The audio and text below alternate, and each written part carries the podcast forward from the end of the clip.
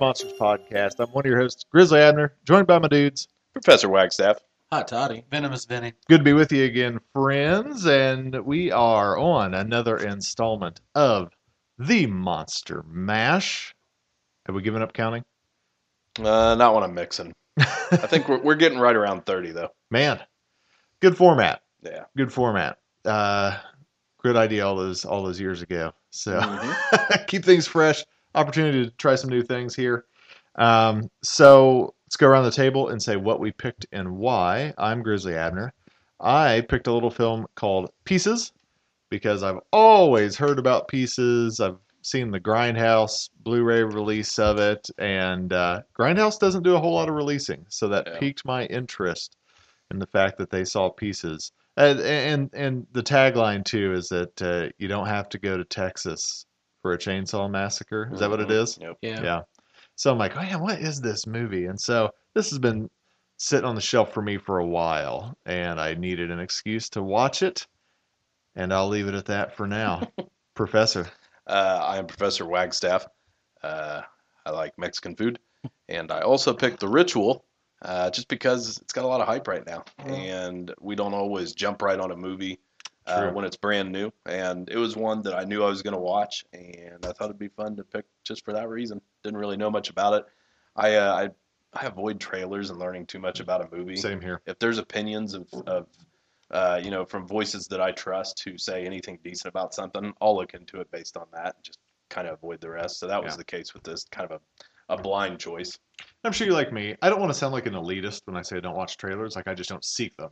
Like if I pop in a, a disc and there's a trailer there, of course Yeah. I'll watch it. Well, Or- for me, they're different these days. I used to love trailers when I was younger, but oh yeah. now they they pander. They give away so much of movies that Yeah. most of the time it's more enjoyable just to avoid it. Sure.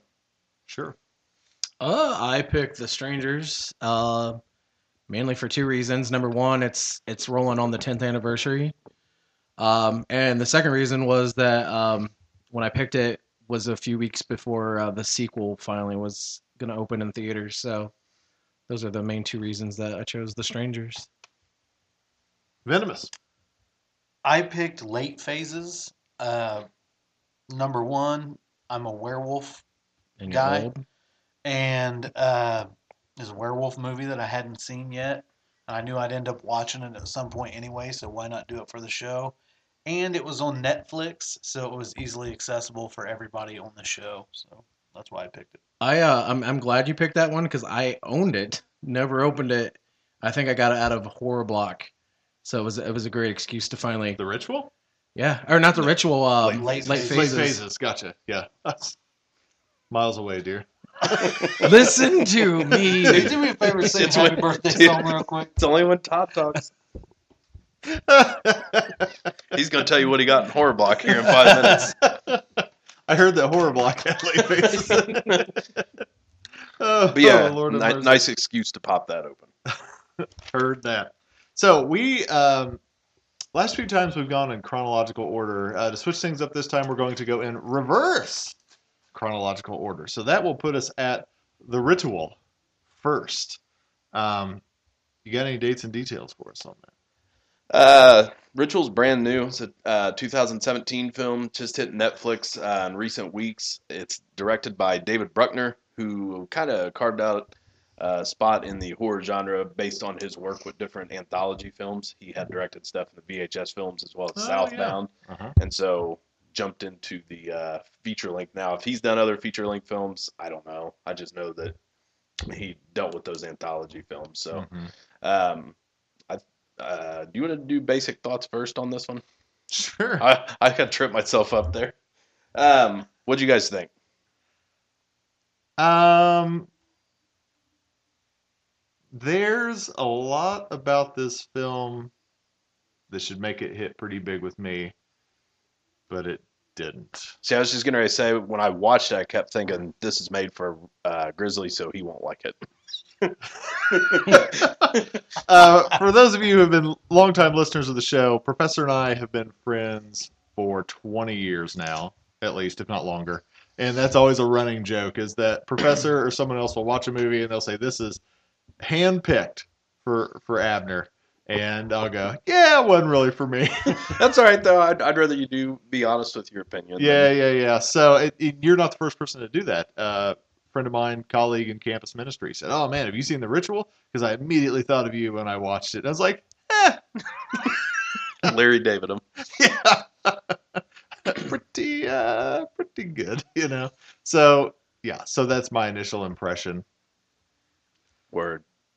Um, I, I think when you picked this, I had I had heard a couple people mention it, and I I really Netflix is kind of a waste of money to me. Um, but I don't get on there a lot. But I, I had seen that um, like they normally do like the like we think you'll like this.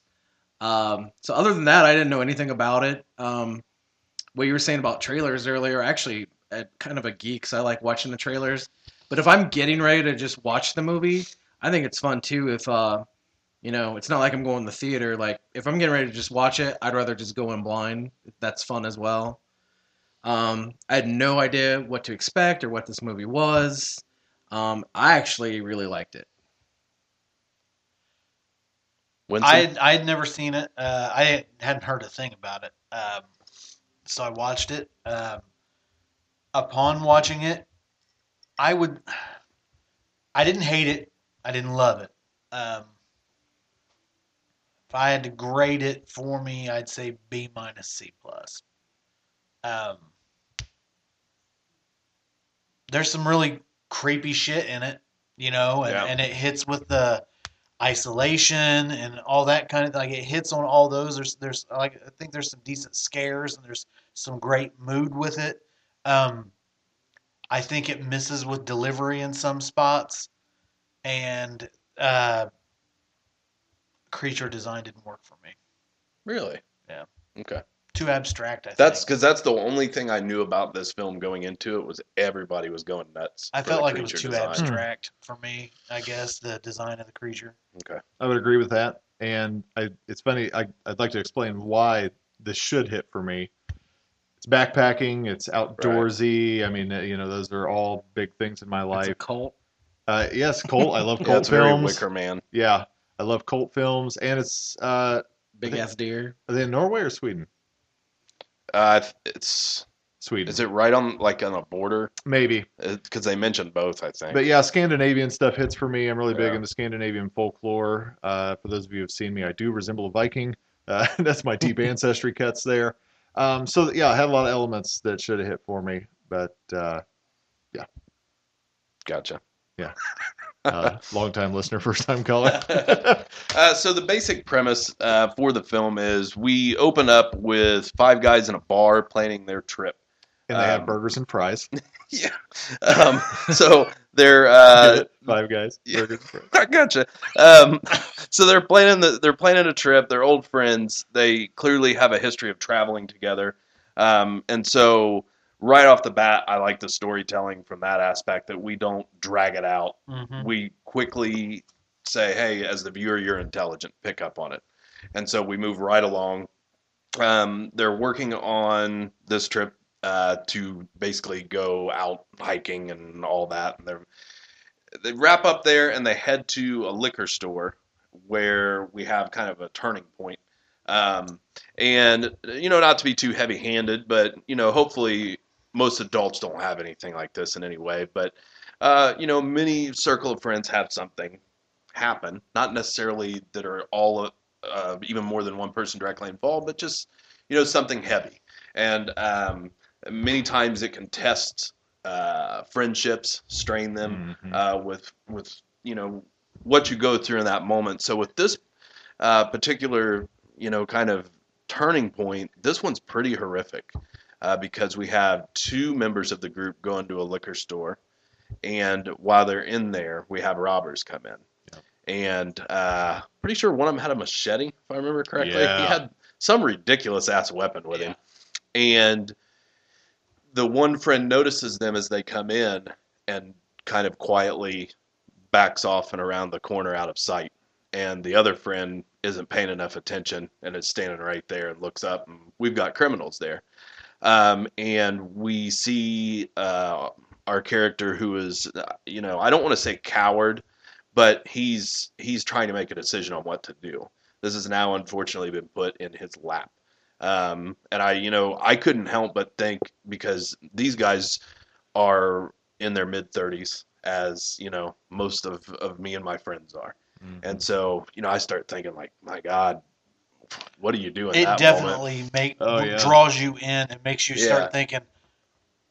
Your initial reaction is, "Well, I, I would have run into that school unarmed." You know, exactly. that's your initial reaction. Yeah. yeah, yeah. But then you start really thinking think, of the reality of the situation. You're like, would I be paralyzed with fear yeah. like this guy or is? if I go out know? to help, will I just be the only dead one? Could I have been peaceful and avoid Well, and it- anything if I just yeah, don't Sometimes do you can make the situation even worse, where that, that you know it could have been a robbery and then they're going to bounce. Right. And so it's it's very interesting and quick um, and effective the way they do it. We watch him with the way he's holding the bottle. He's trying to decide if he should Mhm. use it as a weapon. And in that moment, we watch the friend get struck once, and he goes down to the ground and he looks up at his friend again. He's looked at him already, just kind of like that look of like, what do I do? Looking to see like, are you coming to help me? Mhm. or you know you just don't know what to do in that moment and then when he's down on the ground and he's been struck once and he looks up and they that they they end it i mean they Yeah. just they club him with this machete just cut him open um and then we wake up and the guy who is cowering is in the tent and on the trip that the dead friend wanted them to take. yep who it, and he had wanted so which presents right off the bat an interest, interesting element to this because then uh, how far are we hmm from that? Are we in the middle of a nightmare that he just woke up from versus, you know, it kind of the way it, it blends and how the movie will continue to intertwine uh, nightmares and kind of their heads being messed with and and going back to that moment. Yeah. Uh, but then we proceed to have um, our guys get up and um, you know as as part of their trip they go and they set up you know I don't know what you'd call that that they've got set up but they're honoring their friend. hmm Uh, they've got his picture out and some items of his. Kind of like memorial. Yeah, and they pass around the shots. Um, and there's even some remar- remarks made there that are kind of off-putting, uh, kind of directed at the friend that didn't help him. Yeah. And so you you instantly um, kind of feel, you know, the bad air surrounding the, the trip and the friendships and the grief that they're going through. Um, and in particular, I find it painful to watch how long that guy pours out the liquor. When he pours out some for the friend, I'm Yeah. like, Yeah. like, dude, man, like just, just, just a little. It Yeah. goes on for like 30 seconds. Just, it's just, it's very awkward and uh, understated but effective the way they do it. Oh yeah. And it's and it's cool that, you know, they're honoring their friend with this, but at the same time, you think, my God, what a tough trip that must be. Oh yeah. Um, and so we've already demonstrated the kind of strained friendships, and we head off. And uh, as we travel on uh, the hiking, because they've got a cabin booked, I think they say a cabin uh, by a certain time, but to save time, they go through the woods. So take a shortcut. Yeah, and as uh, Well, you don't, would aren't they forced to take the shortcut because the Because- one friend yeah, injures his leg? yeah, I'm glad you mentioned that because he he twists his uh, ankle uh, on some kind of slope There's or something. always one in the crowd. Yeah, he reminds me of somebody we went to high school with. Um, but uh, so they they take the shortcut, and that doesn't turn out to be the best decision. No. Um, Shocker.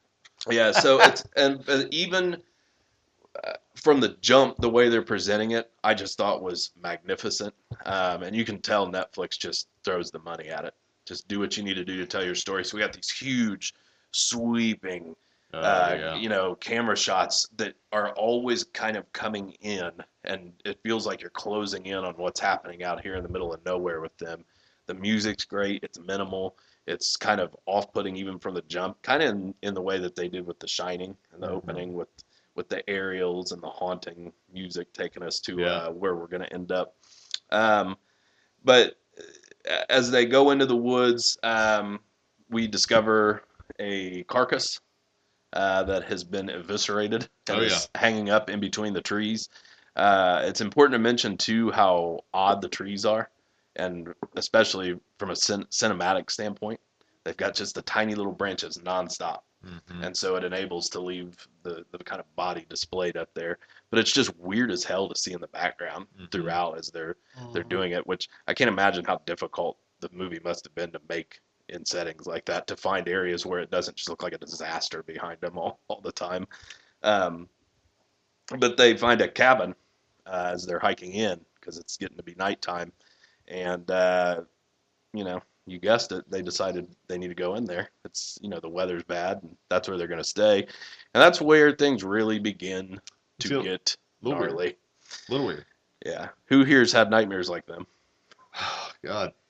You ever uh, you ever have your friends wake you up while you're praying to a a, An a head yeah a, s- a crafted uh, what appears to be like maybe a wicker statue up in the second floor with no head and antlers for hands. More times than I care to admit. Just just once, and then every day after that. But Yes, I mean basically that's kind of the to me the real turning point before our our you know our final act is we now start to get into psychological uh, terror uh, with these guys being tormented in their sleep. They're also doing things in their sleep.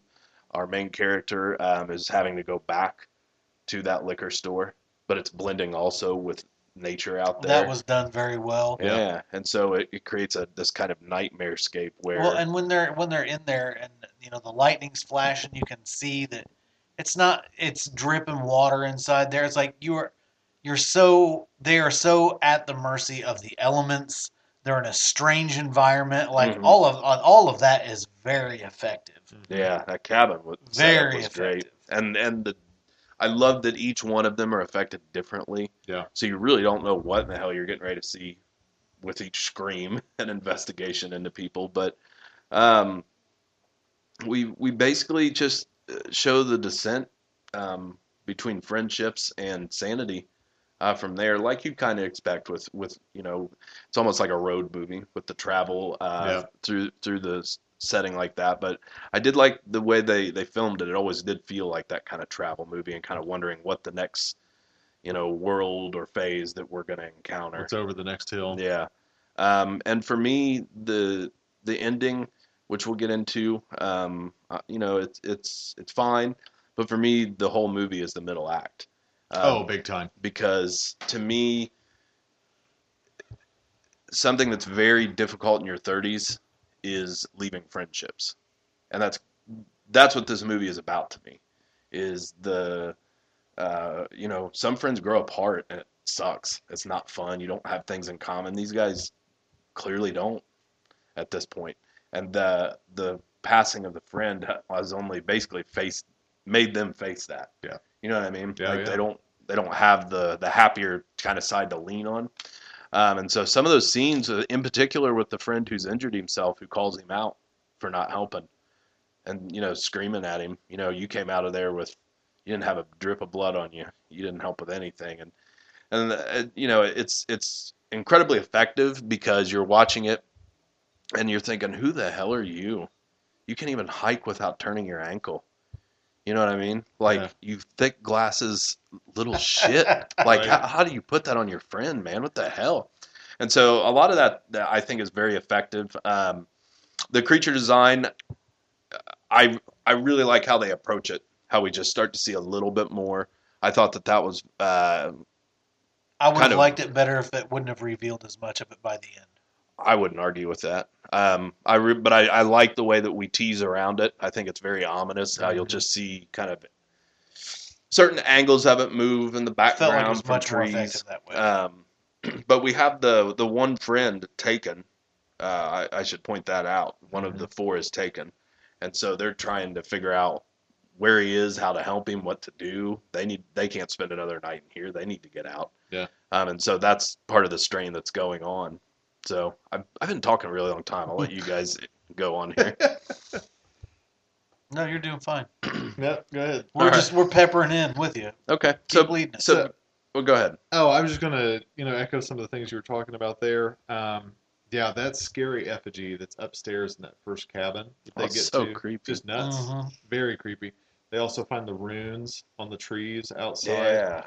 The rune designs definitely off-putting. Um, but also to the point that you brought up about the trees and the different type of woods. You know, you get into the Scandinavian countries where it's cold much longer, and, and you get pretty much just coniferous trees, just pretty much all pine trees, and we're not used to that here. hmm And so it's very easy for them to get lost because Yeah. it all looks the same. Here, we go out in the woods and we're like, oh, remember this big oak tree? We'll come back to this, or this big hickory tree, or this this big, you know, uh, beech tree, and it's like, nah, man, these are all pine trees that are identical. So it's not like we can tell where we we went off track. Um, when they all wake up in disarray, that's very off-putting. Like I said, the guy upstairs praying, the guy who pissed himself, like just yeah. Um, so yeah, up until this point, that those are all the things I wanted to touch on that you were talking about, but also too the the whole things about friendships. Um, you know, as, as a group ourselves that are not devoid of tragedy Yeah. uh, in our in our group of friends. Um, we all certainly found out who lives up to those friendships and who doesn't Mhm. you know, and separating mice and men through that. Um, so yes, the film does hit on that very much, and I'm glad that you brought up that this film really shines in the second act Mhm. because I think that the only thing that keeps me from loving this film is the third act and the full reveal of the creature. I can agree. That for me, that's it. I- that's I- it I because totally so much I was actually. so into this film, but that full reveal of the creature and it being less than impressive to me, I think is the only thing that like didn't put this on. I, I think it's a good film. I have no, I can't argue that, but that that was the big thing that just like, nah, Uh, well, and that's a big thing too. When you when you when you spend a whole movie building, and then if the reveal is less than stellar, that can taint the whole thing for you. And honestly, yeah, I think you're absolutely right. I think that if it weren't for that creature reveal, I think if they'd have left it more in the shadow and showed le- less is more, and I, I think I probably would have give, give would have given it a higher grade I will had say, that been the case. eh, I don't. I don't think I want to say yet, unless we're just getting right into the end. Todd, do you want to say anything before we? Um, Did you watch this, Todd? I did watch it. I like how indignant he was. I did. um, I think you guys kind of touched on on most things. Uh, to me, this movie reminded me of The Descent, only with men. Absolutely, because when he said it, it it's Uh. a descent from Yeah, oh yeah. I thought this is like that movie, The Descent. Um, and and it's it's very Blair Witchish. Uh-huh. Um, I actually have it in my notes, and I I I understand it's a foreign film, but I kind of feel like with the folklore and stuff, it feels kind of Native American. Sure. Um, I think that's kind of kind of like with the nature, and and and you really don't know what's happening, but um, some element that I kind of got from it was uh, the reoccurring dreams and the friend, the friend's non-action was more on um his non-action of of of killing one friend.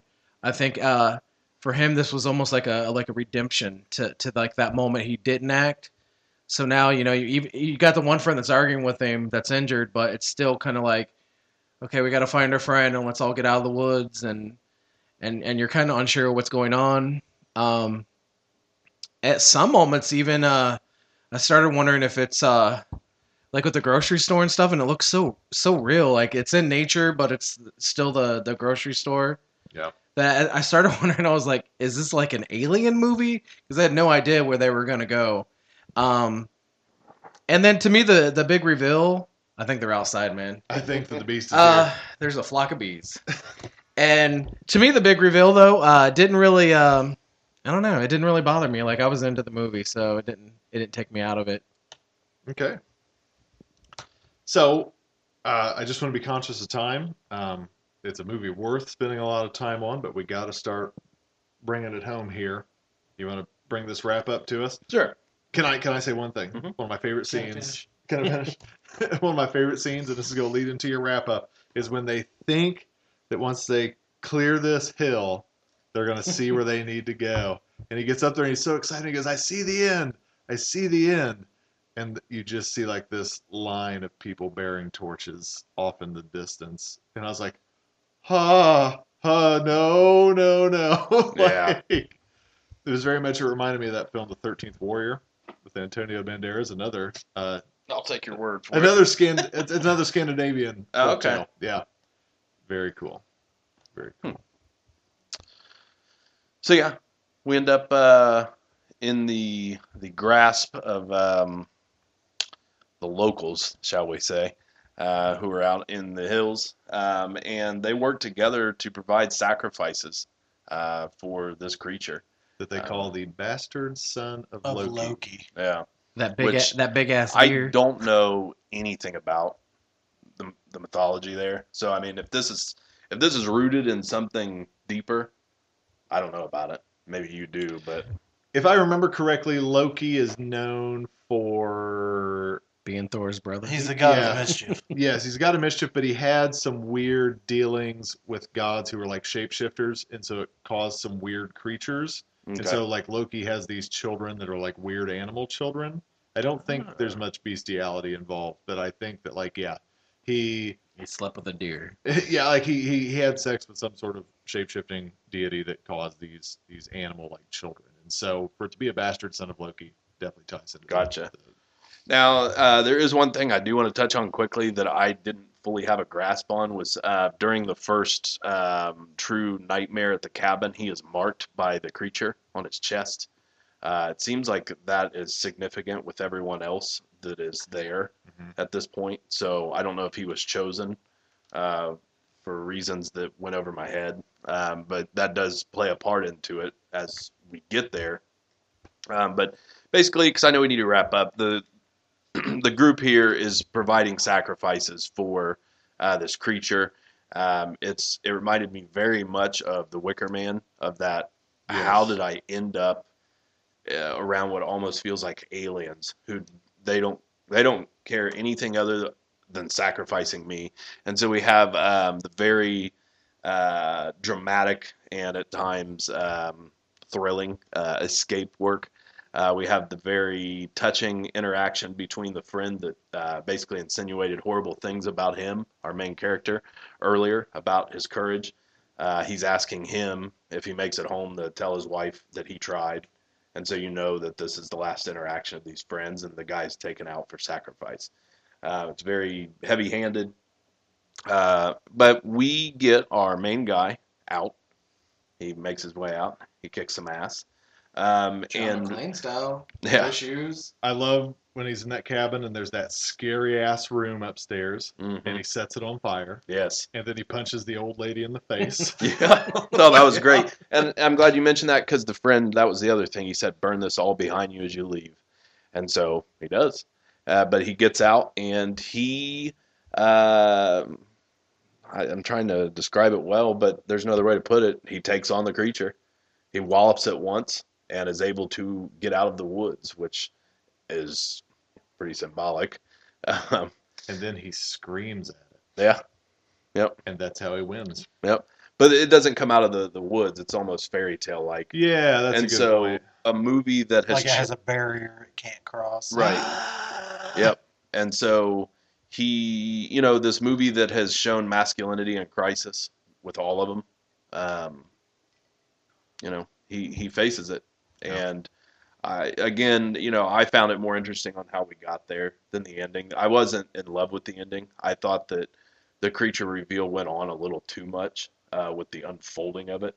Uh, I would have been fine earlier with what I saw. And just leave it at that. Um, and I'm okay with the ending. It's not my favorite, but I kind of like the the primal scream. There is no fear, um, and all that he was judged for, he overcame, and unfortunately, his friends got a taste of it too. Yeah. and they all we all got to see how they handled those moments uh, that they judged him on throughout, because who he was the one leading them. He'd Yeah. already been through some of it and survived. So I thought it was interesting with that. wasn't uh, blown away with the ending, but I'm okay with it. It was worth it just for you know the rest of the film. Yeah. So I recommend it to anyone. I think it's worth a watch. For Um, For I, sure. I would highly recommend it. I liked it, and I think something we didn't know, but uh, Andy Serkis was an executive producer. Really? Um, so Was he the guy that started the circus?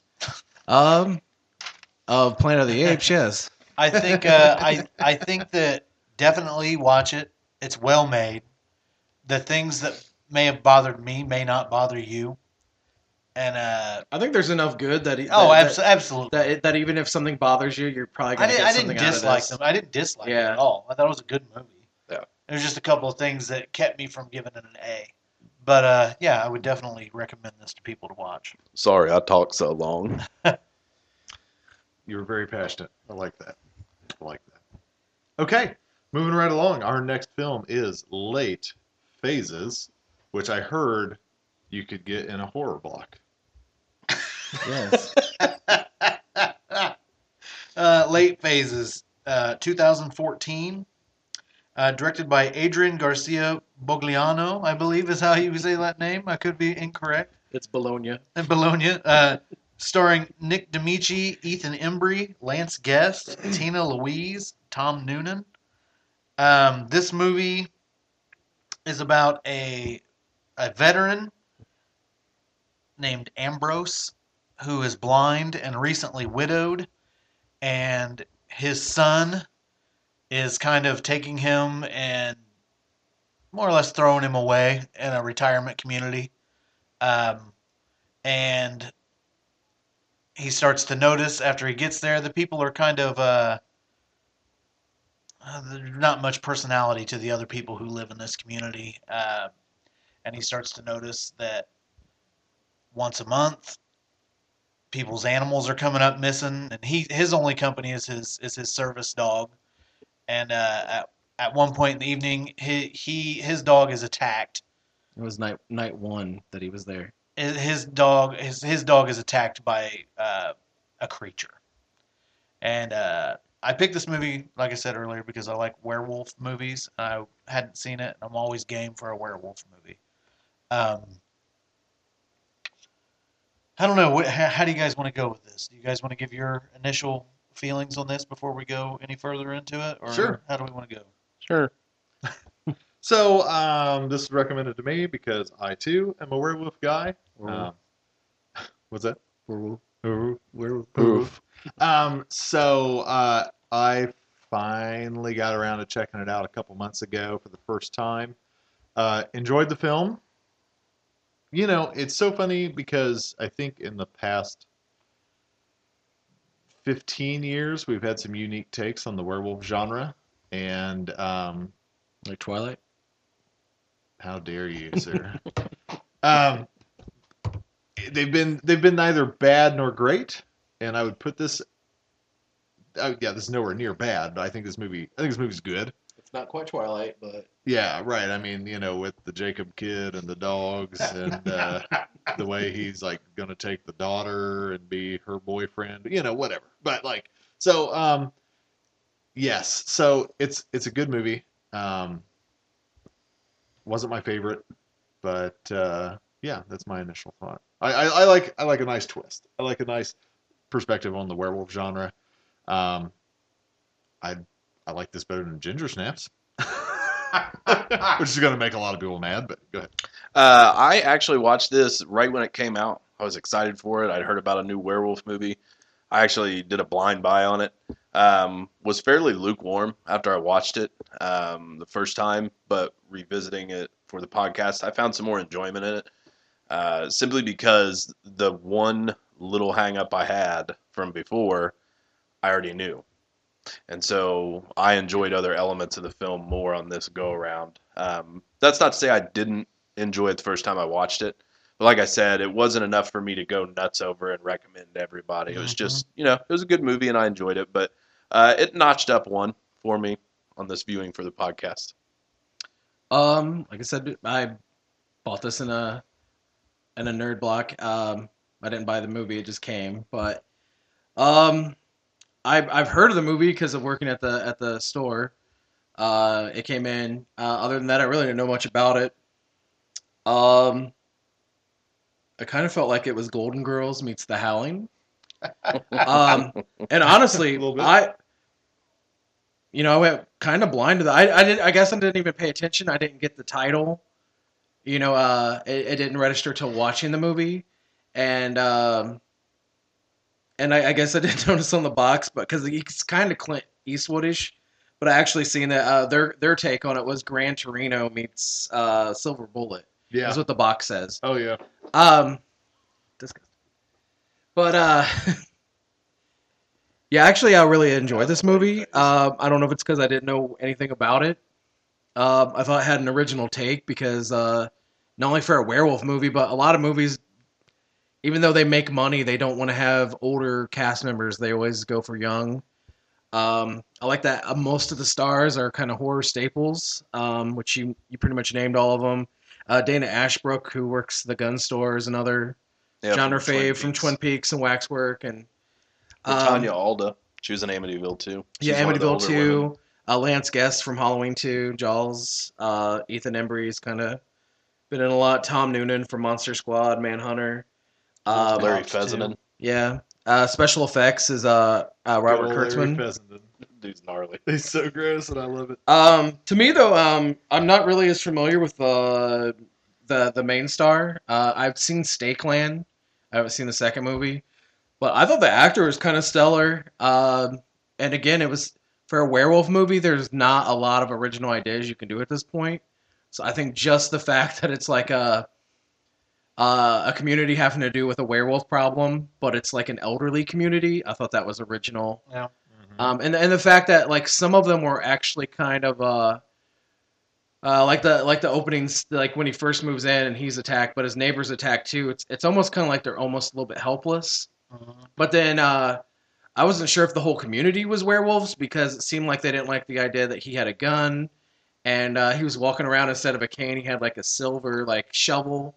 Which I think adds to it because your protagonist is blind hmm in this situation, so that puts him Well, even because more he's in disadvantage. blind, I almost felt like uh, I kept going through. Well, oh, you know, like the whole bus with the church. I'm like, oh, well, they're all werewolves, and so I kept going through of like, you know, I like at one point I just felt like most of the community was probably werewolves, and and you know he's just Mhm. trying to figure out who it is. But I actually uh, really enjoyed this movie. Um, s- something that bothered me with the Ambrose character, something didn't look right to me, and kept kind of eating at the back of my head. And I didn't know anything about the actor, and I looked at, I was like, I don't know, it's almost like it's bad old age makeup. And then I got online and looked up the actor. I was like, oh, that's because he is under old age makeup. Well, I don't think I, I don't could think Dana kinda- Ashbrook and them like the last few times, like Lance Guest. I feel like they aged all of them. So the last few times I was like Lance Guest when I met him did not look like you know. No, no, and I agree with that too because I almost didn't recognize him. Yeah, I didn't- I didn't recognize notice- him at first. I didn't know that that was Lance Guest till toward the end. I'd only I had met him two or three years ago. No, he did not look as old as yeah, he does would look in like a leather daddy that I wanted to climb. That escalated quickly. very quickly. I just remember him taking on that shark once it got personal. Um, this movie, uh, man, something that'll something that will really sour a werewolf movie for me, and the experience with the movie as a whole is the look of the werewolf. Yeah. And I kind of feel like they shit the bed. I didn't. I I, th- I I think the look of the werewolf was good, but they might have. It's not perfect, so they could have kept it. Like the beginning scene, uh, he wasn't revealed as much. The Um, beginning scene was badass. Yeah, so Yeah. And it, it reminded me of the Howling, a little bit of American Werewolf. Um, But once they showed too much of it, yeah, toward the end, They- uh, it almost looked like themselves. it almost looked like they could have been filming Power Rangers. the yeah, the face But- was real. Yeah. but but it's, it didn't take me out of the movie. It's, it, and there were still elements that that was disturbing toward the end. So That was my one hang up. Their eyes.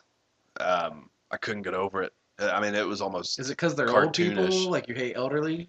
werewolves. um, but for me alone, that when the werewolf comes in the back door of that woman's house at the beginning, that's worth the price of admission. That's Yeah. one of the best werewolf scenes I've seen in, yeah, since I was a kid. yeah, that was good. It's scary as hell. Well, plus the doggy door, where it's Oh, like yeah, you get a peek of with it. first. Like it was Yeah. kind of disturbing because it, it, the door keeps opening. You can see just a glimpse of its like face, yeah. and then it like I wasn't expecting it. I think to burst through the door like that, but Well, and that's what I thought was so scary in Silver Bullet too. It's not like you're finding yourself out in these exotic rural places, coming in your house, and so that was really creepy with the That I, and that. and that uh, that furthers the point too. I think that later in the movie you get the werewolf outdoors, and to me it doesn't appear as menacing because it's in the wide open. Whereas in a house it it appears so much bigger. You lose that as they start showing more outdoorsy stuff. Yeah. Uh, there are transformation. There are pieces of the transformation that I love. I love that peel the skin off the top as you're transforming. I think that's great. Yeah. Uh, so that that was good, and and that's a that's another very important thing for me. If you're gonna make a werewolf movie, have your transformation shit together, Mhm. and they did, and I will give them props for that. Yeah. I love the reveal too with when they lead up to it and right as they go to answer it, it just shows the mirror closing and that music starting with our Yeah. guy looking in the mirror at the wounds he's got on his shoulder. I thought that was a great scene as well. Uh, so I love Noonan as the priest. Yeah. yes, yes, Noonan was very good. I love Noonan, the I think, interactions was- between When is- I think when Noonan is was a high spot in that. Yeah. 'cause- When is Noonan not good? Though? Yeah. You know what I mean? scene stealer. Um, yeah, the transformation scene I thought was pretty good, and and before that, what I thought was strange is broad daylight when he's just going around and biting his neighbors. I, I wasn't Yeah. expecting it, but it was it was I don't know. Now, now this is a movie. We we got we just talked about the ritual, which looks like a million bucks. You can tell that this movie has budget constraints. And I'm glad you're bringing that Balling up. 'cause on I a want to budget. get to that. Yeah, you can tell that this movie has budget constraints. which I think is what makes it more impressive because Mm-hmm. we dig into deeper, more complex characters and a different type of movie because they couldn't afford to make a traditional werewolf movie. I would have been with okay with all of it if there was those damn eyes were better on the werewolves because the way they use them even later is creepy. The long shots, even out them lurking outside the house, working together for attack. It's creepy it's surreal to see them out there like that. It's just the eyes. That's my only hang up. It's not enough to make it a bad movie. I still really like it. Um, so just to run through it real quick, that they they when they attacked a woman, we've also attacked our seeing eye dog. We've now left this man that was bitter, uh, and basically all he had was this dog. Yep. And so he's ready. He's going to do everything Which he he spent can. all the money on the headstone. Yep, he he spends He all his money his on traps. the headstone that he doesn't have the budget for, which his son points out to He him. He goes home Yeah. alone. Um, He does. yeah, and so he, Blind he trains. We watch him out in the backyard working on moves, um, Mm-hmm. Mhm. and we see them put to use as the movie progresses. But we run kind of a, a parallel story with kind of filling in the pieces on the background of the characters, the interactions with the, the new community that he's in, which is Mhm. very effective. The uh, Lance Guest is so matter of fact with his affliction in a way that I've never seen in a werewolf movie. It's jarring, even when he's talking to Noonan, when when he's talking to yeah when he is talking to Noonan and basically tells him, "Look, I'm going to kill you, Yeah, but it's a mercy that I'm giving you because if I don't kill you, you're going to be afflicted like I am. right. So it's it's a mercy that I, I'm going to kill you. Yeah. So and Understand that that it that it is a mercy that I'm yeah, going to kill and you. he's building up, uh, you know, other other werewolves to help him Mhm. as he goes around biting them, which is also a fascinating take on it, I think. Um, but yeah, I mean, we we kind of fill in the gaps on some of these characters. Um, I love Ambrose's relationship that he quickly forms with Noonan and talking to him, and they're joking back and forth with smoking and doing that together. I think that that really spruced up the film. Um, and you know, as you'd expect, we get closer to the end and we deal with it, and it's uh, it's impressive. It's I like that in the middle of it, he tries to call his son, who they have finally had the falling out, um, and we cut that, and then we hear that as the voiceover at the end. Um, but I mean, is there anything you guys want to talk about with this? no, big, that's big my finale. that's probably my favorite part of the film. The Yeah. thing with his son because they have such a fractured relationship, and, And- he's just like my dad's beyond any any saving with our relationship, and he leaves in that voicemail, and we get Yeah. to hear that at the and, end. and how cool is it that there wasn't a crazy twist? Yep. He's he's just Yeah. he says I'm broken, man, and I'm sorry, but I loved you, like I'm and, And I'm you're like sorry the I only didn't do a thing I better got job. right. Yeah. And I just I thought that was great because you're you're wondering like what's gonna be the crazy message he leaves, and it's nothing other than closure for his kid. And he says the only thing I was good at was being a soldier, and that's how he goes out. Yep.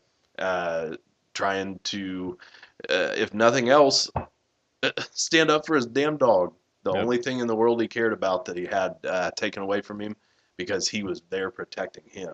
And so he wanted to, you know, get revenge for that. And I Yeah. just loved how basic that was. Yeah. But at the same time, taking uh, kind of complex routes with the werewolf story and spinning that because they didn't have the money to do much more. Yep. And I thought that they did a very uh, creative maneuvering around that. So other than the eyes, man, I love it. it that's my only hang up. I'll say this in closing for me. Um, watching the movie and at the end of it, I was kind of disappointed. Um, I almost felt it's the first time that it was a movie that I picked for the MASH that I was kind of like, oh, I don't, I don't know if I really cared for that, you know, that I picked that. Um, now, but I'll say this: having sat here and listened to everybody else talk, I would be willing to give this movie another shot That's that was why it was way. based on the conversation that's been had here. I got tonight. so much more of it with this viewing, knowing the characters a little bit and what I was getting. Yeah. Got a lot more out of it the the second time. I'll definitely give it a second viewing. Definitely. Um, closing thoughts for me. Um, well, first off, the when he shot his damn toe, like I thought that was disturbing. Oh yeah, Um, It was blown I, I think something that resonated with me is is dealing with um with older parents.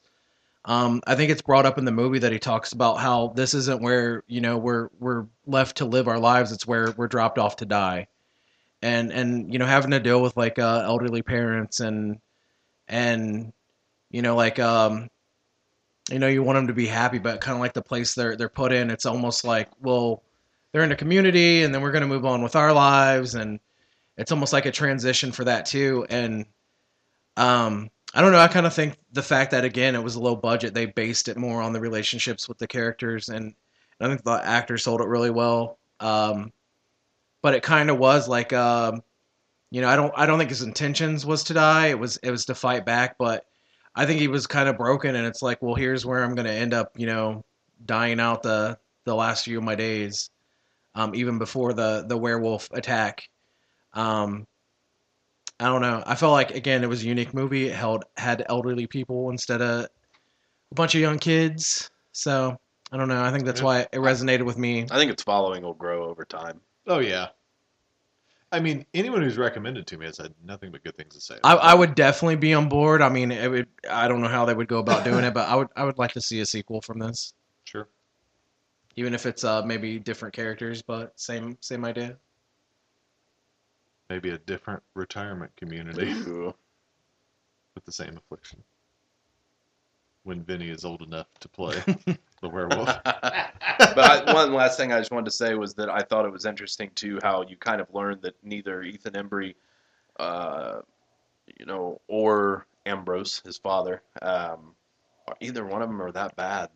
They're just humans Yeah. that struggled with some stuff. I mean, the the dad went blind, and uh, you know, by the time we got to the loss of his wife and his mother, um, it just fell apart Yeah. but I don't think Ethan Embry necessarily is a bad kid doing the traditional thing. I think he's. I don't think even if he was trying to have his dad live with him, his dad would have it. I think his dad's become impossible. Yeah. But there's there's human reasons why they are the way they are, and I think it's interesting by the end when you're listening to the narrative over watching the the the burial that's just his son and and his son's wife um, knowing that like neither one of them were that bad. And when you first start the movie, you think, wow, he's kind of surly, and his son's a shithead for dropping him here. I kind of thought Like- I thought the daughter was wanting to get the money because I, Yeah. don't- I I think all these things played out early on in the film because of of knowing how things happen with with people and how they deal again with you know their their elderly family. So she kept mentioning money, and then in hindsight, after what the movie, sh- they really did want him protected. But to me, it was like, is that you know, is she just like wanting the last of his money and? And there was in reality, it was none of that. So Yeah. Right. Right. I would recommend this to, to anybody. Yeah, sure. Anybody that's a fan of the genre. Yeah. I'd say thank you for being a friend. Yeah, but enough with the heavy stuff. Let's get on to home invasion. Home invasion. Moving right along to Hot Toddy's pick, The Strangers. Oh, The Strangers, uh, 2008, uh, scar- starring Scott Speedman, Liv Tyler, Kip Weeks, Laura Margolis, and Jim Ward. Um, I think that's actually I think the entire cast, other than the two Mormon boys. And you got Dennis from It's Always and Sunny. yeah, and Dennis Glenn from It's Always Sunny, which is uh, Glenn Howerton. Um, written and directed by Bryan uh, Bertino, and who also wrote the sequel. Um, I will say, going in, um, this is definitely one of those genres that's uh, based on a true story.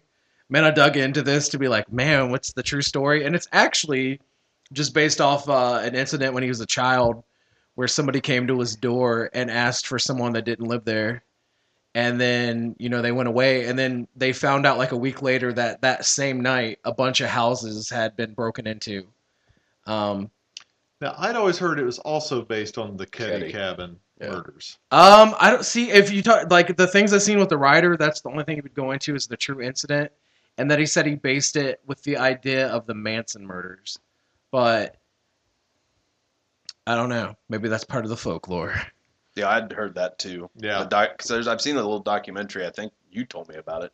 Ca- Cabin Cabin Cabin. 28. Yeah. because because uh, the sequel's also billed as based on a true story, and you know I thought maybe again it was a different incident, and um, it looks like it's still just based off of of the first movie. yeah. Um, uh, basic premise of the film is it's a uh, a boyfriend and girlfriend. Um, they're coming back from a wedding to stay overnight, and uh, I believe it's his father's house, and he was going to propose to his um, girlfriend that night, and things don't go in favor, and it looks like it's going to be the end of their relationship, and um, it's actually kind of where they're not really arguing, and it's to me even more tension because there's not a lot being said. There's heavy, heavy uh, oh tension between them, and then there's a knock on the door, wanting uh, a stranger that they can't quite see, wanting to know if Tamara is home, and um, you know, the, again, the fact that they're out in the middle of nowhere, and and it's uh, I believe four in the morning when the knock comes. Um, so it's pretty bizarre, and then uh, things escalate later from there as uh, we find out that there's three masked people that are trying to get into the house uh, to to pretty much end their lives once they get in. And that's the that's the strangers in a in a nutshell. Pretty much. it's it's a pretty simple premise and film that is terrifying. Yeah. I mean, it's just it's it's not your average horror movie because all these things you brought up with the tension, the unspoken tension that's there. There's know, not a lot of dialogue They- in this movie, really, compared to yeah. other. They've been crying. They're disheveled. There's an engagement ring. He wants his buddy to come pick him up. Like they were supposed to stay here. It was supposed to be special. There's rose petals. But like none of that's explained. It's just shown to you. It's not like I I thought you loved me and you turned me down and what more do Even you from want the from me? get go, none it's that. that car ride, and you can see that she's got tears on her face, Mhm. and they're not speaking to each other. Uh, my thing with this movie is, and and I've said it a million times, I like fantasy in my horror. I like a certain amount of this. This is far away from that. I like a certain amount of escapism, e- even in my horror, because my thing is always that I get enough horrors in real life with the world we live in that when I sit down to watch a film, I like some escapism. So this was this assignment was rather daunting to me. Uh, I had I avoid movies like this for a reason. I don't like, like I say, I need that escapism. Now, that being said, what helps is when I start the movie, when I see a famous actress like Liv Tyler who's so recognizable, that gives me enough of, oh, that's Liv Tyler. This is just a movie. That I don't get that amount of anxiety that I, I guess, was afraid of getting out of the movie. Having known faces, known actors. was this your I- first time viewing? or- Yes. And I think that diffuses those feelings that I'm that I avoid these movies for having an, an actor and actress that I already know from something else helps to kind of put me in a place of oh okay I can just watch this as a movie.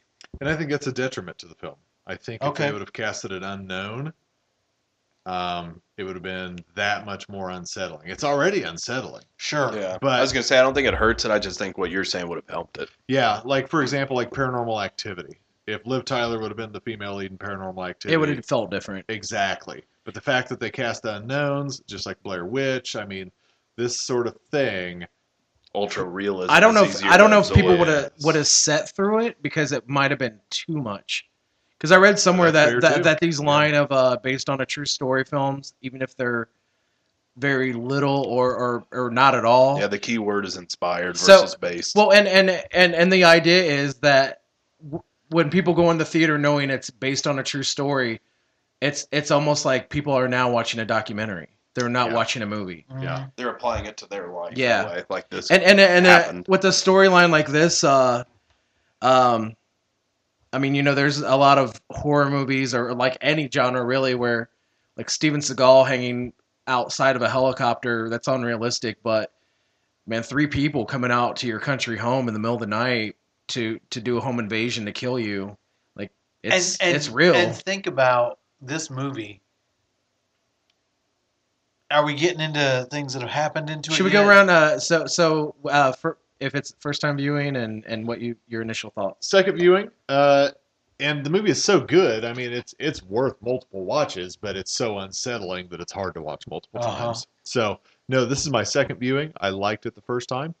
I like it this time. It's a great movie, and I'd recommend it to anybody. And like I said, when I was describing it as not your average horror film, I mean that wholeheartedly because it is so simple, so terrifying, and so complex in its simplicity.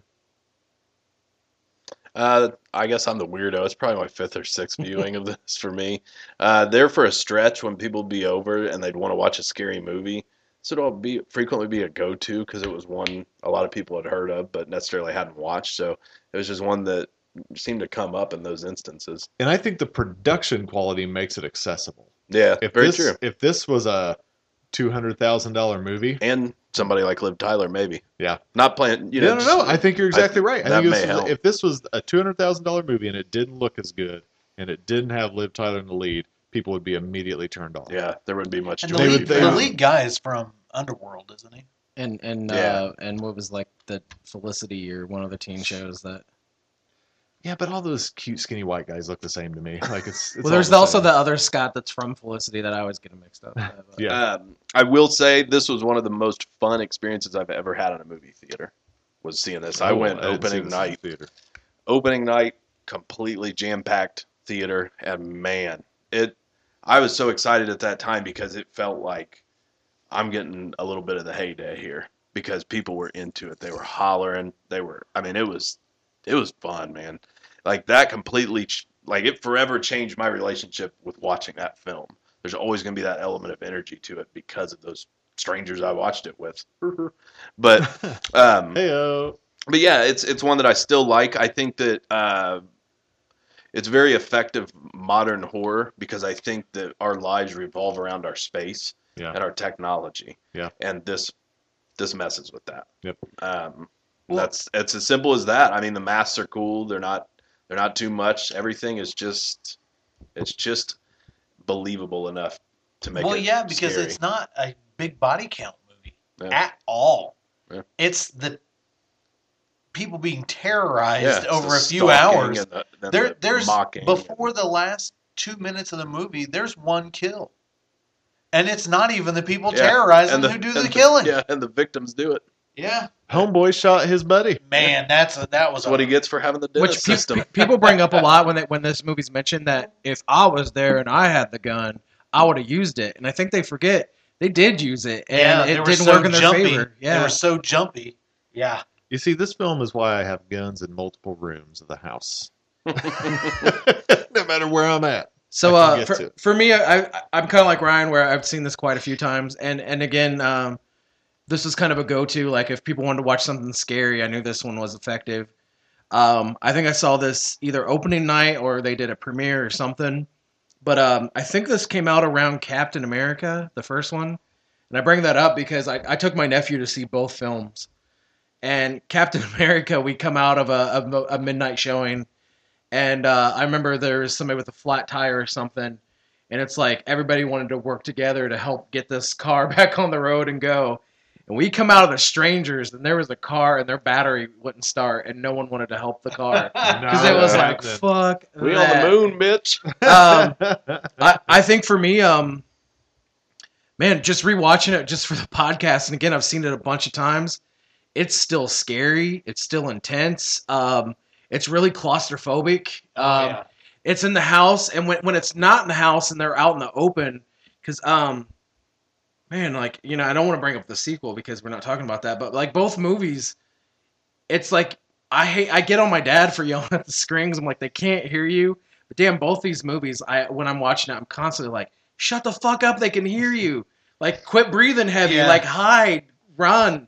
Um, so when they're outside, I don't, I don't, I never lose the feeling of claustrophobia, which is strange because you should feel safe. Like, you, it should ease when they're outside Yeah. but it doesn't. And and right when you know every time they're watching one and you think they're gonna get a lead on them, the the other one's like back in the corner watching you. Like it's it's very effective. And and to me, what's um what scares me the most to me is the unknown, and you do not know who these people are. You do, there's really no explanation other than that they were home as to why they yeah. why they target them. Yeah. That that's the scariest part of it is that they didn't do anything to deserve it. Yeah, And even at the end, when they say why, and they said because you were home, yeah, and it's like, holy shit! And there's no happy ending here. yeah. There's there's no not- happy ending. and and you know uh I, I feel like other movies that's similar to this eventually the masks come off and you know it's it's kind of like I like I'll bring up even the worst the worst like Halloween movie with Michael Myers. Michael Myers is still effective because they don't yank the mask off and show his face. Um, even if it's like a terrible movie and Busta Rhymes is doing karate on him, Michael Myers is still somewhat effective because he's masked and you know you don't know what's on under there and it's um almost kind of like uh, the looks of the mask too it's almost like you can still like the idea of uh michael myers mask was you project your fear onto Mhm. him i felt like they did that with the strangers because uh like the man is almost wearing a, a bag like the town that dreaded sundown or, Yeah. or friday the 13th too and uh, the other ones, uh, the one looks like a weird pop mask, like a like 1960s or something, and I love that when they do unmask, they don't show their faces. Yeah, and I think that's that's even more important. And and they just drive off Yep. at the, like they're again With like, also an equally creepy line out there. um you know and, Yeah. and and previous podcasts you know we talk about urban legend and stuff. And the problem with those movies is they go into a whole backstory of why they're doing it. And that's missing here. And and when the movie ends, I feel unsettled. Um, I feel creeped Yeah, out. because you I, don't, I, uh, you I don't still feel don't know safe. shit. Like I said, when we left the theater, the movie didn't stop when when the movie ended for me. When we left the theater, I was I was on unnerved. Um, I was paranoid. Mhm. You know, I'm checking the back seat of the car as we get in. I'm I'm making sure shit's locked at home. Um, it's an effective movie. Oh yeah, Yeah, for sure. for Yeah, sure. He said he says to the girl who's uh, gets a, they stop the truck next to the the two boys who were out going door to door for their church, um, and I don't. I, you kind of wonder if if she the girl that goes towards him is seeking something immediately after what they've done, or you don't know what's getting ready to happen. But uh, when he says to her, "It'll be easier next time," uh, to me that that's just chilling because that means we're just doing this for the hell of it Yeah, um, it's it's man, it's heavy. yeah, Um, and I think that part of part of what makes it um, twice as upsetting as we go along is knowing that love has fallen apart for them. You know what I mean? In, Yeah. in the waning hours of their life, and then we watch how they have to sit next to each other, leaned in. Um, it's just Watch, watch, that's a rough one. watch man. each other die. Yeah. Yeah, it's rough. There, there's a lot of uh, weird things that uh, that when I was trying to find if this like what the actual true story was, a lot of weird things that the directors did, like um, the the song that keeps playing is "Mama Tried." yeah. That's Merle by. Merle Haggard and the Strangers. Yep. Um, there's a lot of weird little um, like they connected Liv Tyler to um, her dad's like original band, which was some like the Strangers. Hmm. Um, there's a lot of weird quirks, and I- again, I think um, there's there's not a lot of uh speaking in this movie, so I, I think everything they did in this movie was genius, and and the things we talked about, like like he mentioned, if it was recast and it was unknowns, I think if it, it had such a line that if they would have crossed more with unknowns, I don't know that I could have ever like watched it again ever, and then I don't know that it would have been a hit because it would have been too much and then at the same like the, they just kept this this line that they definitely crossed back and forth but like it walks a, a thin line that uh to me kind of makes for a perfect horror movie Yeah. Oh yeah. I I have to recommend this movie to everybody Yeah, in the genre. even casual yes, horror fans. it's just that good and that unsettling. And when I posted that I was watching it, just people that I know that aren't even fans of the genre, they're like, "This is the scariest movie I've ever seen." Yeah, it, it was one of those ones, man, that reached out and touched a whole lot of people. um, I just want to mention real quick the description of the the Keddie case, since we had Yeah, alluded yeah, no, to no, it. no. I thought about doing it too. Um, it's an unsolved 81 quadruple homicide that happened in cabin 28 at the Keddie Resort in Keddie, California. Uh, the mother, uh, who was 36, her son, 15 years old, his friend, 17 years old, and three years later they would find the skull of the 12 year old daughter who went missing. Um, it was a bloodbath, and it was discovered the following morning uh, by the sister, daughter, uh, who was at a sleepover next door. Yep. Um, Next door. also, two brothers asleep in the house, untouched, didn't wake up, didn't know what had happened. this is at a resort oh no, this isn't a resort. That like That's it's what they it's like it. yeah. This was these more like towns a- had because like that's that's you're almost describing the sequel well these towns had like two thousand people. There's a neighboring one too. Um, so it was like maybe like a trailer park, but with cabins. right. This That's- woman had been that's have- part two this woman had been living. so i'm sure this is ba- this probably is based off that then and then Well, I know that this is what I always heard about Yeah. for the first one. well it makes sense because like i think he wrote two has been written for a long time uh, so it probably would make sense then that that that this both films are based off might be. yeah Sounds like it. But yeah, the um, yeah the the daughter came in and discovered him. Um, claw hammer, knife on the floor, everybody bound, and blood everywhere, and people just savaged. And zero clues. Still unsolved. Still Uh, unsolved. every couple of years, there's something new that emerges. Uh, I think, especially with this movie, there's been a little bit of traction with interest for from outside people. Sure. Um, but yeah, it, it's still unsolved. The little girl's skull was found 50 miles away. Um, they they still frequently believe that it was a neighbor and his friend, um, because the mom had been encouraging a divorce with this friend. Yeah. And suppose many people believe this husband came over and did that. Yeah. Um, I won't speak on that because I don't know enough about the case Right. to even have a theory. But And the documentary is pretty boring. yeah, it is. It's pretty but dry. after the movie and you hear about this, you were like, "Oh, I gotta watch that." So Yeah. I remember checking it out, but I haven't returned to And it. it's just but- called Cabin 28, and there's a sequel. To yeah. it. And to your credit, what you're talking about with the director, I had heard him say that too. So I think it was kind of a combination of things. Yeah, but- what and, and and what you just described, I mean, it's different, but the sequel uh, is as a family going to a trailer park resort.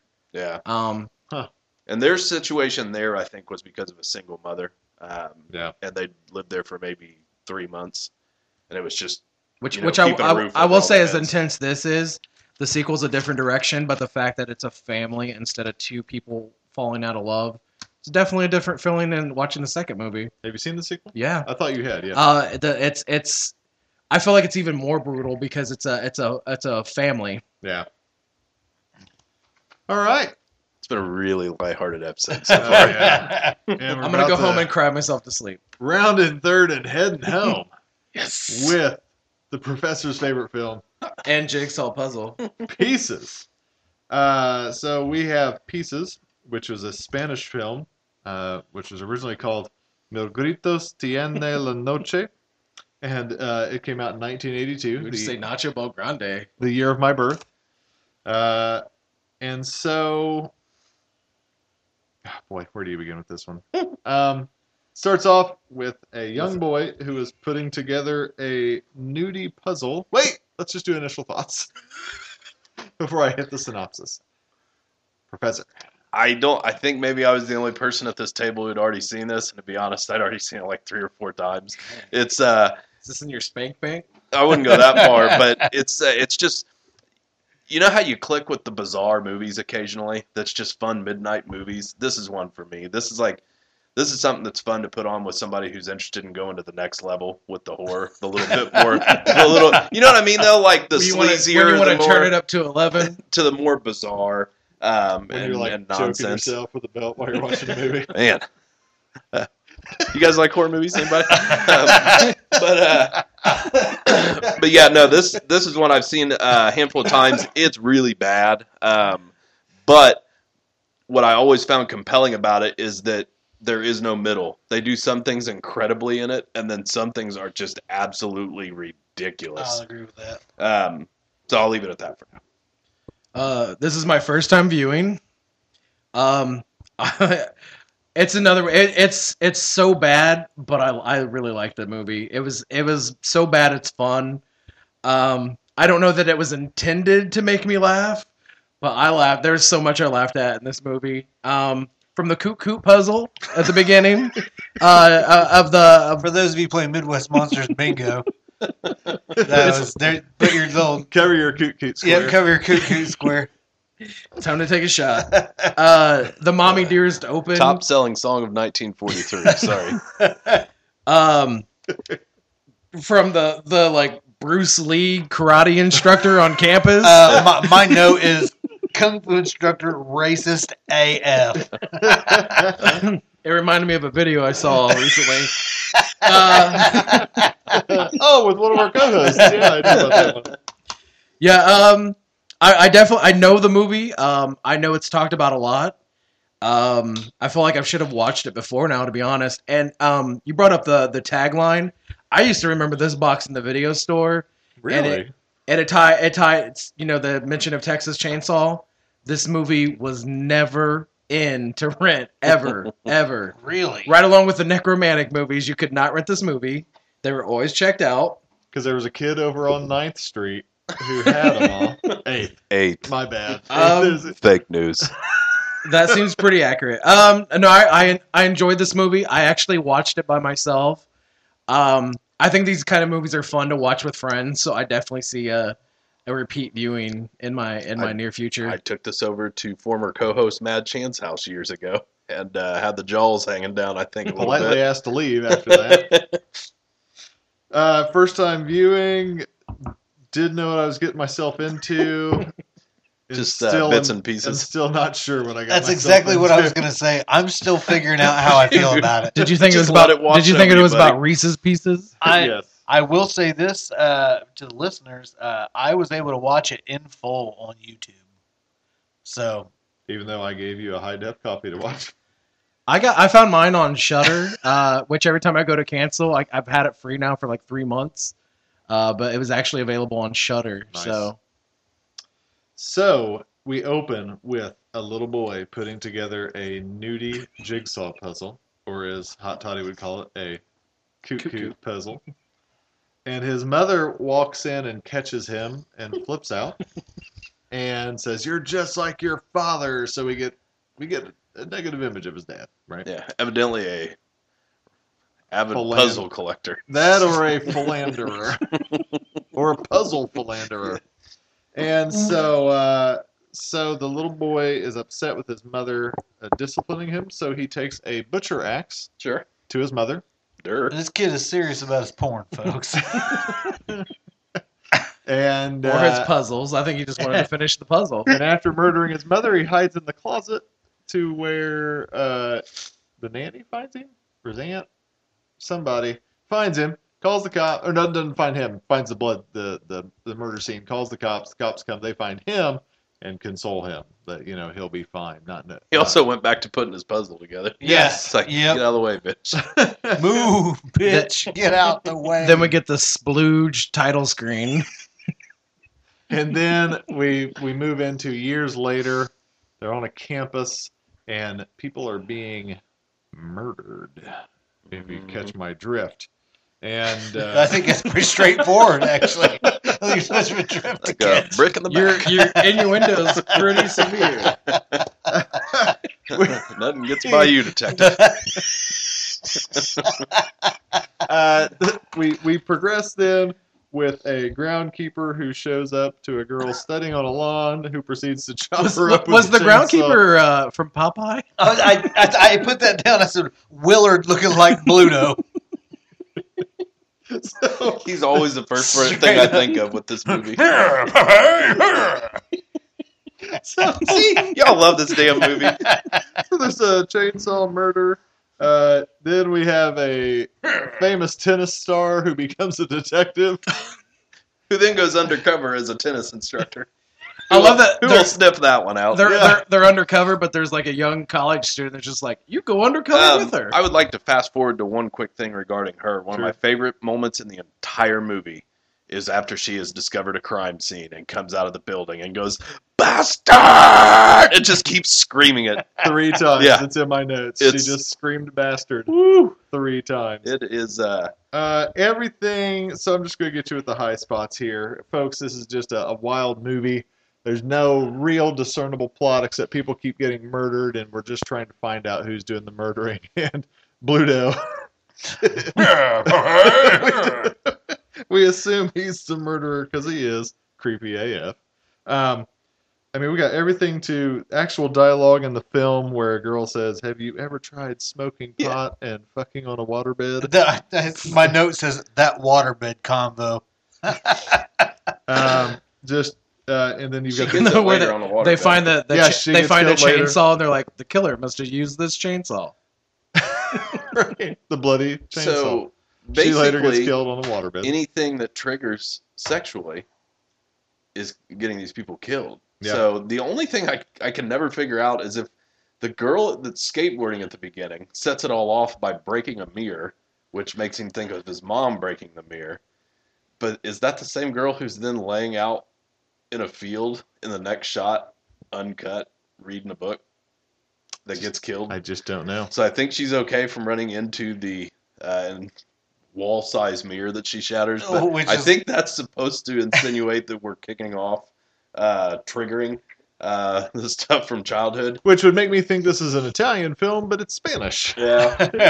Like, well, oh, you, you've got many elements too, though. Like the guy who scored Fulci's films Yep. helped score this with Cam, the group um, of composers. So it feels like one of those movies from the because I love the music in it. yeah, yeah, yeah. The music's better than the damn movie. Right. But which I even like the credits. I like the just ridiculous, campy, gory letters and Yeah. that Oh, yeah. music playing. It's Oh, just yeah. it's got that fun late night, uh, just sleazy ass horror movie. But um, yeah, everything that seems to trigger uh, the killer that we watch stalking around at times, which by the way is modeled after the Shadow. I read that. Yeah.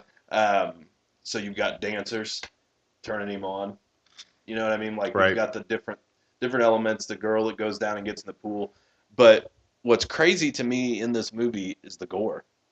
The gore is awesome. Oh yeah. like It's it's, worth wild. the price of admission because it's a dumbass movie. And so that's the thing, folks. We find out that the killer is our young boy from the beginning because he still has his coot coot puzzle. Who Yep. did? Who did? Was that the uh, one- Like, was there some the any mom question? Was wearing. It? Was it any question that that's who our killer was, though? The- No, it's just who who is who he? is he grown Right. up? Who Pro- is he? Professor Robert Goulet. Um, and so as he's killing, he is collecting Pieces. pieces, Yeah. which is the name of the film. Get it? Pieces of body. Maybe if he worked the puzzle correctly and did the edges first, he could finish the puzzle. Because he's basically building his mom again. Yeah. Um, the kung fu fight is because the producer was simultaneously making a kung fu movie, and that's one of the Bruce Lee imitators, Bruce L E, and he was like, "Come be in my movie for a scene," because he thought people would love it. So that's literally why that's in there. Has nothing to do with anything, obviously, but I did want to clarify it's because of the producer who we saw in Slaughter High. And that's why, and, and he shows up because our tennis star, who's undercover as a detective tennis instructor, is out snooping for the killer, and she comes across this kung fu instructor. And they don't, neither one of them back down. That's right. I think at one point in my notes uh, for the killer that the killer is Carmen Sandiego. Uh, one, uh, a couple of things. I mentioned the gore. We can specify scenes if anybody wants to, but there's some great stuff with that. My favorite scene in the movie is in the elevator.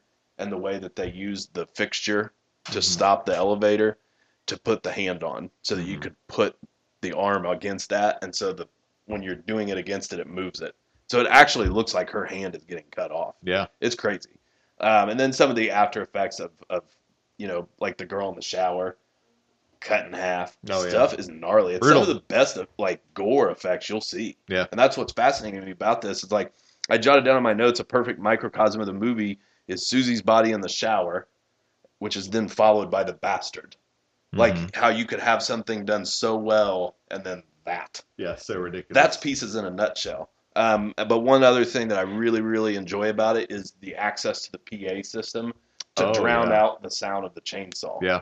pretty fun. Yeah, yeah. Oh yeah. Toddy, you got any notes on this? Um, I mean, I, I think the death scenes make the movie. The um, I have like worst cops ever. Uh, Yeah. He has like a twenty minute conversation with the young boy, and is like, "Well, I trust him." I'll uh, deputize you. Yeah, so like the the characters were were odd. Um, a lot of the story was odd, but but the but the, the death scenes make the movie, and um, I don't know, it's a fun odd movie. It's parts laying by the pool. Um, they also hang dong. I applaud that. yeah. Yeah, that's true. there is there is a dong hangage. Uh, voluptuous Vinny, you got any other notes on this? Nope. How we dude? We got another hour. I'm just kidding. Uh, one thing I want to bring up real quick is Willard and his uh, immediate response to fighting. Uh, when we're down in the pool, he assumes, well, they're going to blame this on me. I'm going to fight everyone. It's a flippin' ass. Yeah, he starts kicking the hell out of cops. The kid's smashing a two by four on him, and he's making them sounds and still fighting everybody. That's just like, whoa, dude! Like, why? he like was Chris Farley in that Folgers. Yeah, it's like the door opens and it's like the can of whoop ass is open. We don't even Because he's had to live his life looking like that. And he knows as soon as something goes down, everybody's going to blame him. Later on in the movie, when they're asking him who has access to the stuff, and it's like walleyes wiggling, it's just like, what in the hell is going on here? Like the moment, the moment he sees the cops, it's like Bulls on Parade by Rage Against the Machine starts playing. And he just starts fighting everybody. So, so we get to the end, and we find out that it is the dean of the universe, President Dean, Yeah, Dean. The dean of the university, who is the killer, who is the little boy from the beginning of the film. Who trying to- likes to jerk it, apparently. Well, fitting year. you like what you like. And uh, so he's got the Pieces puzzle. He's got our, our tennis star undercover detective, tennis instructor drugged so she can't respond. They're and they're trying to find out what's going on. And uh, eventually they stop him, but then they open the closet. And the final piece together corpse is there for Mm. one last big scare. And then there's a weird crotch grab. Yeah, yeah. There's your foreign. There, there's your Spanish film. No, no, grab balls. what? It will be art. Yeah. And that's pieces, Yeah. ladies and gentlemen. and credits. Uh, I do want to point out the Grindhouse Blu-ray is incredible. Uh, it seriously is. The early on, the versions came with a puzzle that he's putting together, a little mini one. Uh, there was a funny controversy with Diabolik DVD over that, where a bunch of customers accused him of opening them up and taking the puzzles. It they were just the ones that didn't have it at that point. So it like people got insane over it. So I still joke about it if he interacts with me on anything. It's like you opening stuff up and taking them puzzles. um, but yeah, it came with a puzzle. It the it's worth buying, even if you hate this movie. It's worth buying for the documentary it has called uh, Forty Second Street Memories. It's a feature length documentary all about all of the movies that played there in the early '80s down in Times Square and kind of the culture there and William Lustig and all that came out of it. So the documentary alone is worth buying it for. But it also has a really cool thing, uh, special feature that comes with it that I liked, where they taped an audience at a screening in 2003, I think. Yeah. And you can watch the movie with that, But neat. and so you can hear people going nuts Oh, over that's the fun. gore and the ridiculous scenes and stuff. So if you if you see the movie and you're interested at all, the Blu-ray is one of those ones where it actually comes with enough stuff that it's it's worth the price. I think Cool. the, the only thing that was missing from this movie that I was expecting was the cop to ask the uh, younger boy if he liked gladiator films or if he had seen a grown man naked before. All right, friends, that's Pieces, 1982. Glad we could end on a fun note. yeah, after so much heavy stuff.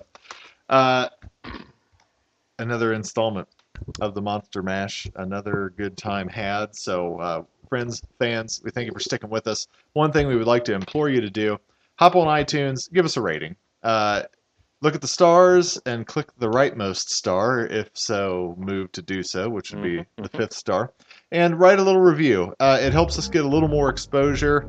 We don't like to plug this very often because that's not what we do it for. But at the same time, if you could do that, that'd be very cool. Very cool. Uh, we appreciate you listening. We appreciate you interacting on social media, on Facebook, Instagram, Twitter. Um, thanks for following along for all of the fun. So, closing out Midwest Monsters Podcast. I'm Grizzly Abner, joined by Professor Wagstaff. Hi, Toddy. Venomous Venom. Stay Scary, my friends.